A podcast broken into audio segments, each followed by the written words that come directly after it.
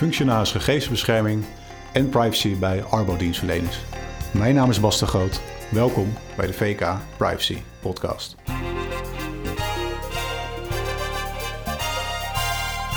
Ja, in deze uitzending uh, twee onderwerpen, namelijk uh, privacy bij Arbo-dienstverleners. Wat zijn de aandachtspunten voor de privacy officers of voor bestuurders van Arbo-dienstverleners als het gaat om privacy? En daarnaast uh, gaan we het hebben over de positie van de functionaris gegevensbescherming. En uh, met het laatste wil ik eigenlijk direct beginnen. Um, vanuit de privacywetgeving, de AVG, wordt straks in bepaalde gevallen uh, de functionaris gegevensbescherming verplicht gesteld voor organisaties. Nou, wie is die persoon? Uh, wat mag hij? Wat zijn, wat zijn positie? wat zijn zijn taken? nou, daar ga ik het over hebben vandaag met, met Maris van Rijswijk, privacy-expert bij VKA. Welkom. Dankjewel, Bas. Ja, Maris, uh, we staan in de voorbereiding van, nou, we gaan het over hebben. Nou, over de functionaris gegevensbescherming, misschien wel de, ja, een van de belangrijke beroepen, ja. zeker in onze beroepsgroep natuurlijk, van privacy, uh, voor het nieuwe jaar. En um, nou, wat er, er, is recent, is er, uh, heeft de, de, de, artikel 29 Working Party, en voor de luisteraars, dat is een, een club van toezichthouders van, van alle lidstaten, die hebben gezamenlijk hebben ze richtlijnen geschreven over hoe je bepaalde normen uit de privacywetgeving moeten interpreteren. Nou, en ze hebben ook één guideline geschreven specifiek voor de functionaris gegevensbescherming. Mm -hmm. En daar gaan we nu over hebben. Dus we gaan hem eigenlijk gewoon doorlopen en de belangrijkste uh, onderwerpen doorlopen. Helemaal uh, goed. Maris, um, ja, allereerst even voor luisteraar, de functionaris gegevensbescherming. Wat is dat voor persoon? Het is eigenlijk een uh, professional die verstand heeft van privacy en in het bijzonder natuurlijk op de hoogte is van de, de wetgeving, uh, met name de AVG. En die eigenlijk adviseert, ondersteunt en toezicht houdt op de naleving van die wetgeving. Ja, dus een intern persoon voor een organisatie die daarop toeziet en ook eigenlijk ook een aanspreekpunt is voor de outside ja. persoonsgegevens als het gaat ja. om, uh, om dergelijke gevallen. Zeer zeker, dat is een van de taken die die uh, heeft. Ja. Um, en je noemt al eventjes van, nou, dat is een intern persoon, ja, hè, kan. Tegelijkertijd kun je ook wel een, een, externe persoon aanwijzen die dat voor je gaat doen. Als je zegt van, nou, ik heb liever dat een externe partij dat, ja. uh, dat doet, uh, dan kan dat overigens ook. Dat staat de GDPR of de AVG ook toe. Ja, en je zou kunnen combineren, hè? dus je zou met meerdere organisaties ook één FG kunnen aanwijzen. Zelfs dat is, uh, zelfs dat is een optie. En ik merk in de praktijk nu ook wel dat een aantal kleinere organisaties bewust kiest en aan het exploreren is of dat een mogelijkheid voor ze is. Omdat Ja. dat kosten kan besparen eh, voor ze. Dus de, ja, dat is een interessante optie voor kleinere organisaties. Ja, precies. Want eh, dat is eigenlijk, eigenlijk de volgende vraag. Kijk, welke, welke organisaties moeten nou verplicht een, eh, een functionaris gegevensbescherming aanwijzen? Ja, de AVG die beschrijft eigenlijk drie situaties waarin je een, AVG, eh, een, eh, een functionaris eh, voor de gegevensbescherming, een FG, Mhm. eh, moet aanstellen. Nou, een daarvan zijn de overheidsorganisaties. Hè. Denk aan gemeenten, provincies, een rijksoverheid. Die zijn sowieso verplicht om een eh, FG aan te stellen. Denk ook aan organisaties, en dat is eigenlijk de tweede categorie, die stelsel, stelselmatig observaties eh, verrichten. Uh, nou, je kunt daarbij ook overigens denken aan big data, verwerken van big data. Dat is in de nieuwe guidelines werd dat ook expliciet genoemd als Mhm. een van de ja, dingen die vallen onder stelselmatig observeren. Uh, en de laatste categorie, en die zal wellicht het meest van toepassing zijn, ehm, dat is als je bijzondere persoonsgegevens verwerkt op grote schaal. Ja. En dat ook ja, kernactiviteit uh, is. Ja. Nou, en die drie begrippen die worden vervolgens ook in die guidelines weer nader uitgewerkt. Ja, Dus je zult als organisatie gewoon moeten kijken: van, zijn ze van toepassing op mij, ja of nee? En voldoe ik aan de, aan de criteria die daar worden gesteld? Er zit wel een, een, een nadeeltje aan. Het, is, het zijn wat open normen. Dus je zal wel echt heel goed moeten kijken en afwegen. Uh, ja, val ik onder die categorie en zal ik er een moeten aanstellen of niet? Mijn Ja. advies is wel, mocht je twijfelen en denken van nou, ik weet eigenlijk niet zeker of ik eh, onderval, maar ik neig er wel naar.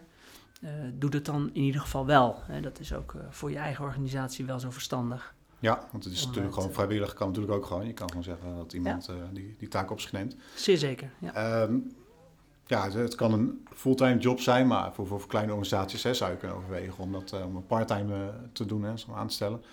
Ehm, wat ik mij nog afvraag, hè, van als het gaat om, om, om die derde categorie die jij noemde, hè, dus dat je ja. op grootschalig, ja, op grootschalig dat je bijzondere persoonsgegevens verwerkt. Ehm, kun je daar een voorbeeld noemen van, van een bedrijf die dan, nou, die, die, die nu misschien nog geen FG heeft, maar die onder een nieuwe norm, zeg maar, of onder een nieuwe Ja. richtlijn, verordening wel. eh, Ja. Nou, in de zorg is, een, zorg is natuurlijk een interessante sector in die zin. Omdat zij bijzondere persoonsgegevens verwerken. zijn eh, vooral veel medische gegevens. Dat Ja. zijn bijzondere persoonsgegevens. Eh, van heel veel cliënten vaak. Ja. Denk dan niet alleen cliënten die je op dit moment verzorgt. Of waar je begeleiding of ondersteuning aan biedt. Maar ook die je in je archief hebt zitten hè, als, als potentiële klanten. Of die klanten waren van je. mhm. Ook daar heb je nog steeds bijzondere persoonsgegevens vaak van in de dossiers. Ehm, en de vraag is dan, ja, is dat grootschalig of niet? En ehm, dan, dan is het interessant, heb je 5000 klanten, heb je de 10.000 of heb je er maar 100? Hè? Dus voor Mhm. een kleine zorginstelling zou het misschien dan weer niet hoeven. Ja. Ehm, vaak is het wel de conclusie bij specifiek eh, voor dit soort organisaties dat de kernactiviteit, hè, een van de open normen die er ook in zit, een Mhm. van de begrippen die erin zit, moet ik zeggen, ja, dat daar wel van gezegd wordt in de guidelines ook. Nou, een ziekenhuis bijvoorbeeld. Ja. ja, de kernactiviteit van een ziekenhuis is het verwerken van bijzondere persoonsgegevens. ja, dus inderdaad het, eh, het geven van zorg en daarvoor hebben ze echt, echt die gegevens nodig. En daardoor is dat een... eh, Ja, dan wordt het bestempeld als een kernactiviteit. Dus voor Ja, een, een ja. kleine zorginstelling of een middelgrote zorginstelling, ja, moet ik zeggen, dan ben je eigenlijk al snel Ja. verplicht om een FG aan te stellen, gezien deze redenen. Ja. En, maar bijvoorbeeld een kleine huisarts om de hoek, zeg maar, die... eh, Die dan weer niet. Die wil, dat noemen ze ook expliciet, hè. Die geeft Ja. aan van, nou, die hoeft dan geen, eh, Exact. geen FG in dienst te nemen. Ja. Ehm, als je kijkt naar de positie van de, van, van de FG, daar is ook wel wat nodig eh, Ja. eh, over te vertellen. Het is Ja. best wel een bijzondere, bijzondere positie, hè. Misschien wel een beetje een, eh, combinatie van eh, ondernemingsraad en eh, vertrouwenspersoon en eh, nou, meer van dat soort acht Ja. eh, bijzondere eh, posities. Ja, hoe, hoe zou jij die positie beschrijven van de, van de AVG? Ja, misschien is het aardig eh, om eerst... FG, ja, misschien is het aardig om eerst even aan te geven wat ik in de praktijk ook veel zie gebeuren. Mhm. En dat is dat nu een kwaliteitsfunctionaris of een jurist of een beleidsmedewerker eh bestempeld, en, en ook soms ICT'ers, wat ik ook heel veel zie, bestempeld worden als, nou ja, doe jij maar de FG-rol erbij. Ja. En, en dan gaan ze eigenlijk voorbij aan twee belangrijke dingen. Dus in de eerste plaats, de persoon zelf moet echt heel erg goed op de hoogte zijn van die wetgeving. Ja. Ehm, en hij moet een onafhankelijke eh, positie hebben binnen Ja. de organisatie. En dat houdt enerzijds in dat hij enige mate van ontslagbescherming heeft.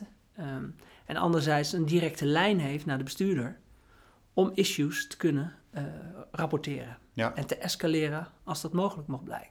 Ja. Nou, en dan zie je dat in zulke combinatiefuncties als hè, kwaliteitsfunctionaris of een ICT-beheerder, Mhm. dat het eigenlijk onverenigbaar is met die specifieke rol zoals die in de AVG eh, benoemd is. Ja, precies. Want je moet ook kunnen, kunnen acteren op, op managementniveau. Dus dat vraagt Ja. ook weer andere skills. Exact, Hè? Je moet ja. betrokken worden bij, bij eigenlijk alle privacy-aangelegenheden binnen Ja. de organisatie.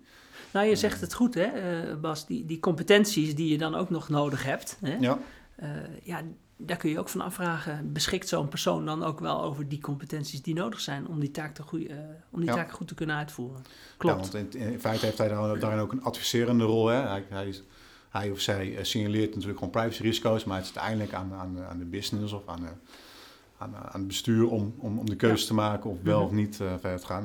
Wat Ja. ik ook wel aardig vond, is de ontslagbescherming. Die wordt ook, ook Ja. overgeschreven in de guidelines. Mhm. En er stond zelfs, ja, zelfs het dreigen met ontslag van de FG als hij een negatief advies geeft, eh, dat is al, eh, dat mag al niet, zeg Nee, maar. ja.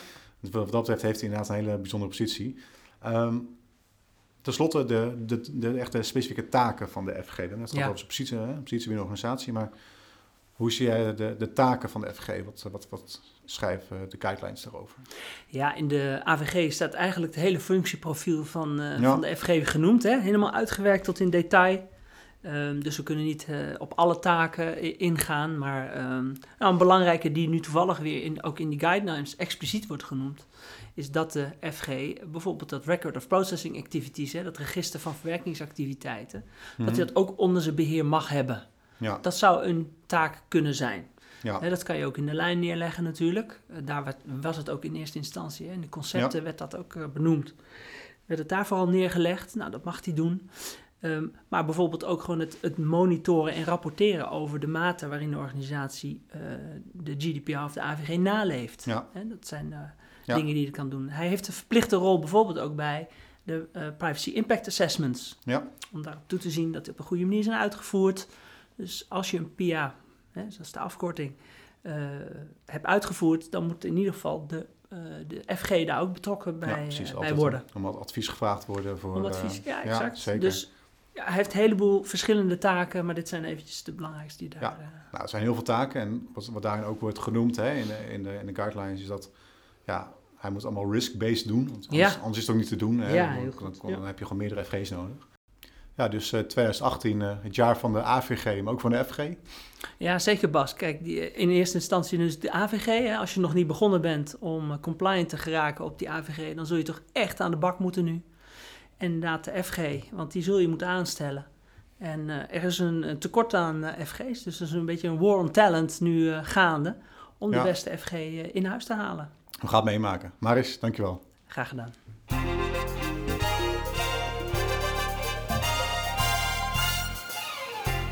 Volgende onderwerp gaan we hebben over privacy in specifieke branches. Uh, bij mij aangeschoven uh, Doris Jan Boon, uh, privacyadviseur bij onder andere arbodienstverleners. Um, welkom. Dank je.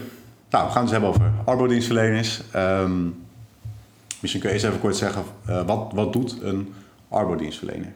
Ja, arbodienstverleners dat zijn organisaties die voor andere organisaties, voor werkgevers eh, de verzuimbegeleiding en de reïntegratie van zieke werknemers verzorgen. Dus als, als externe partij de zorg voor de werknemers die ergens anders werken. Je geeft dan advies op gebied van privacy. Ehm, wat, wat zie jij als, als, als specifieke privacyrisico's voor, voor deze branche? Ja, in de, in de arbeidsdienstverlening zie je dat uh, aan de ene kant is, is het commerciële business, maar aan de andere kant zijn het echt uh, medische uh, beoordelingen die worden uitgevoerd waardoor er ook een medisch dossier wordt aangelegd. En juist bij die bescherming van die medische gegevens, daar gelden natuurlijk hoge eisen voor. Dat zijn bijzondere persoonsgegevens. En uh, dat werkt door in ook de informatie die met de werkgevers gedeeld mag worden. En, Nog even tussendoor, dus de, die bijzondere persoonsgegevens is een apart regime in, in de prijswetgeving. En het gaat dan vooral om, in dit geval om, om medische gevoelige informatie. Ja. En dat moet extra beschermd worden. Omdat, ja, nee, precies, daar gaat het om. Het zijn uh, mensen die bij een arts komen, die gaat hun onderzoeken en die gaat ja, zaken vastleggen, die maar uh, uiteindelijk alleen uh, door die arts integraal mogen worden ingezien. En bij de werkgevers komen uiteindelijk alleen conclusies terecht. Ja. Wat iemand nog wel en wat iemand niet kan. En wat adviezen zijn om de reintegratie snel tot een succes te laten worden. Ja. Ehm, maar de bescherming van die medische gegevens, dat, is, dat ligt gevoelig. En daar gelden ook specifieke bewaartermijnen voor. En ehm, ja, ook uh, de beveiliging van ICT om die reden is ook ja, wat strenger dan dat je anders zou hebben. Ja, dus als het gaat om, om de verwerking van die gevoelige persoonsgegevens, zitten daar echt, echt, echt de risico's voor de um, arbeidsdienstverleners? Ja, zeker. Um, zijn er nog andere, andere, andere privacy onderwerpen die, die, die nu best wel spelen binnen de dienstverleners? Ja, um, nou, net als bij in andere branches speelt ook dat uh, de verwerkingen goed in kaart gebracht moeten worden, zodat je precies weet op welke plek welke gegevens in je systemen zitten. En dat is vaak nog best uh, ja, een behoorlijke klus. Ja. En uh, ja, het is wel de basis, want op basis daarvan kun je weer zeggen van ja, hoe het met je beveiliging staat en welke gegevens je ook met, met wie deelt. En in dat delen zit, zit ook nog wel een punt, omdat veel werkgevers van mening zijn dat de uh, de gegevens die ze aanleveren aan de arbeidsdienst, dat daar zelf verantwoordelijk voor zijn. En de arbeidsdienst dus een rol van bewerker heeft. En juridisch betekent dat dat je een bewerkersovereenkomst moet sluiten. Um, feit is echter dat die arbeidsdiensten die die gegevens verwerken, dat die een medisch dossier aanleggen en daarvoor zelf verantwoordelijk zijn.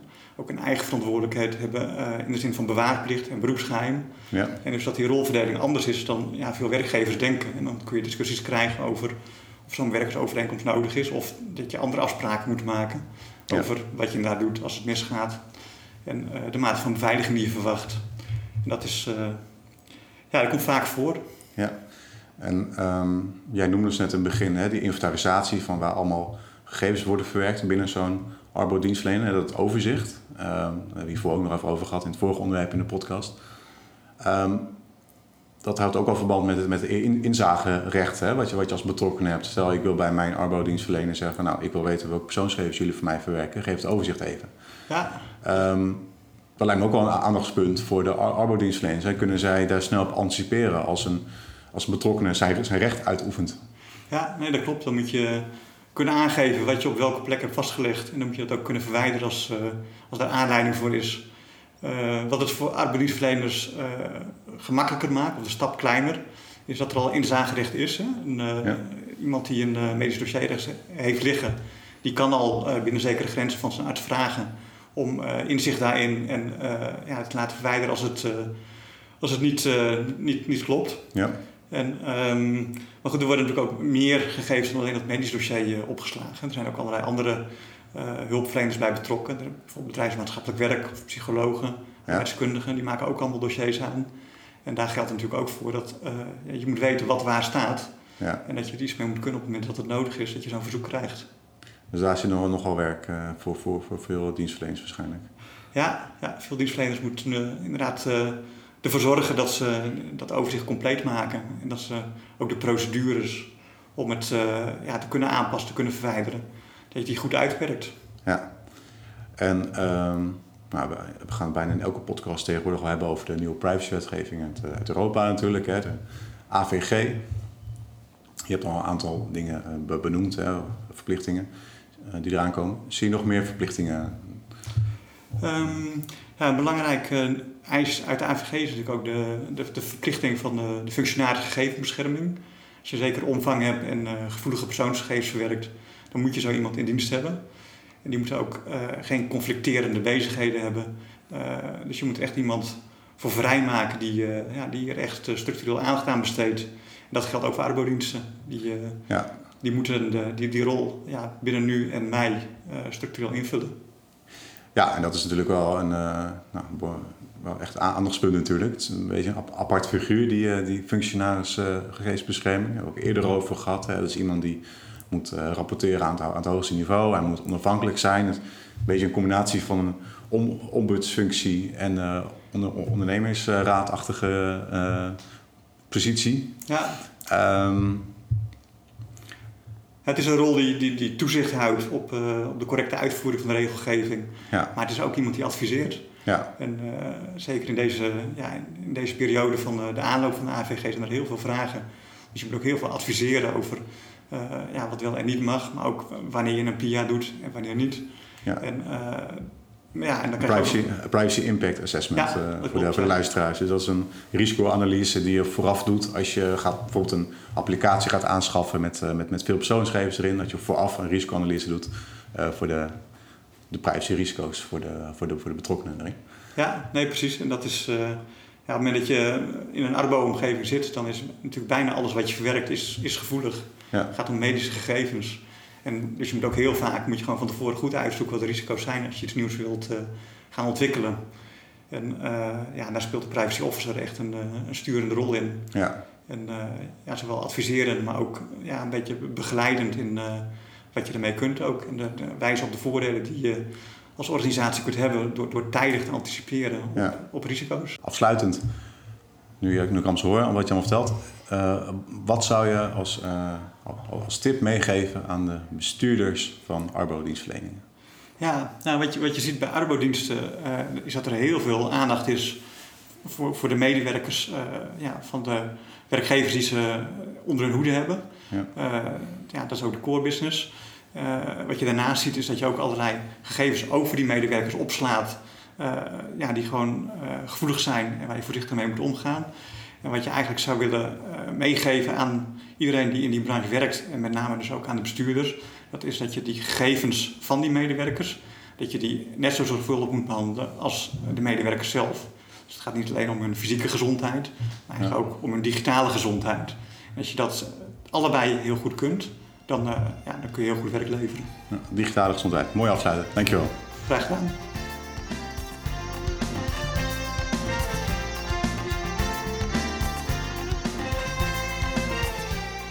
Ja, en hiermee zijn we gekomen aan het einde van deze uitzending.